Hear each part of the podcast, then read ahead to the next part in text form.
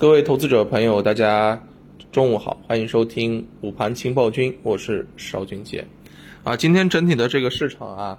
嗯，在开盘的时候呢，还是稍微有点担心啊。不过，嗯，在临近十点钟之后呢，开始是探底回升啊。各大指数虽然呃目前处于下跌的这个状态啊，但是很明显啊，有一些品种已经是出现了一个率先的这个止跌。呃，盘面当中呢，相关的一些盐湖提锂啊，是盘中震荡走强啊，毕竟是跌了两天，对吧？赛道股确实受到了一个资金的一个低吸。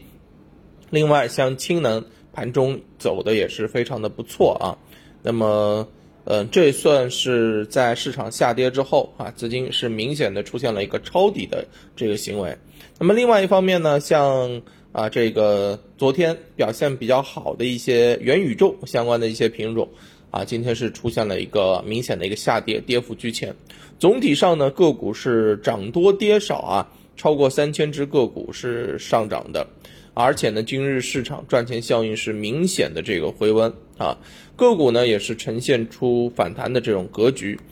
嗯，沪深两市半日成交额是达到了七千一百零六亿，较上个交易日上午是缩量了一千三百七十一亿啊，缩量明显。那么，其实对于目前这样的一个盘面的话，我认为哈，嗯，一直啊提醒大家，下跌不是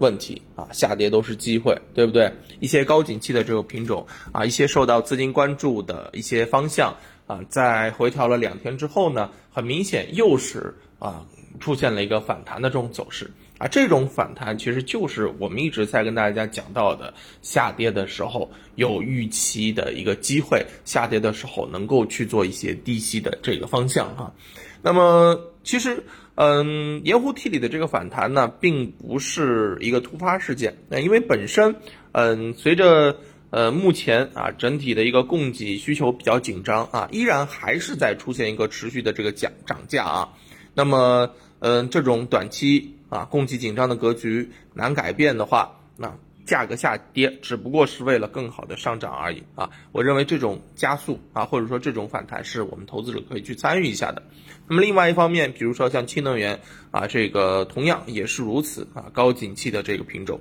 那么还有一方面呢，比如说像钢铁走强啊，啊，主要还是因为呃冬季限产的这种情况之下呢，呃相关的一些这个企业啊，或者说是啊经过出清之后啊，明显啊受到了一些这种啊政策的这个回暖的一个啊